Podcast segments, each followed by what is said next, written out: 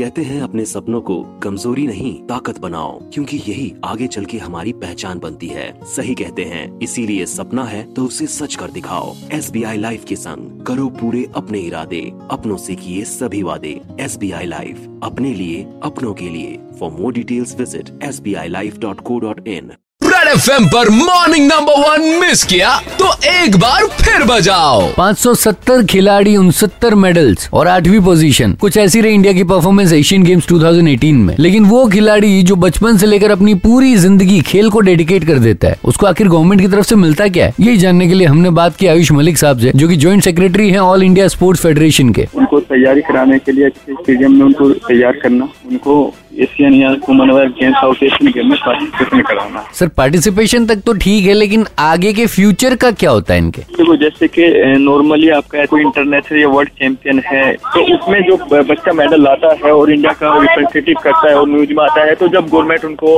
Support करने के लिए बोलती है अन्यथा जो इंटरनेशनल नेशनल मेडलिस्ट है वो बहुत कम जो प्रोवाइड करा रही है। तो बॉस वो लोग जो पढ़ाई या डिग्री पर फोकस करने की बजाय सिर्फ़ खेलों पर फोकस करते हैं। एग्ज़ाम में अच्छे मार्क्स लाने की बजाय देश के लिए मेडल्स लाने पर फोकस करते हैं। अगर हमने उनके फ्यूचर पर फोकस नहीं किया तो कोई खेलेगा ही क्यों? तो हमें अगर हमारे देश के लिए मेडल्स चाहिए तो फिर खिलाड़ियों का फ्यूचर भी देखना ही होगा। अब ये सिस्टम देखेगा या आप? ये तय करना पड़ेगा। Red FM morning number one presented by S D paints a symbol of quality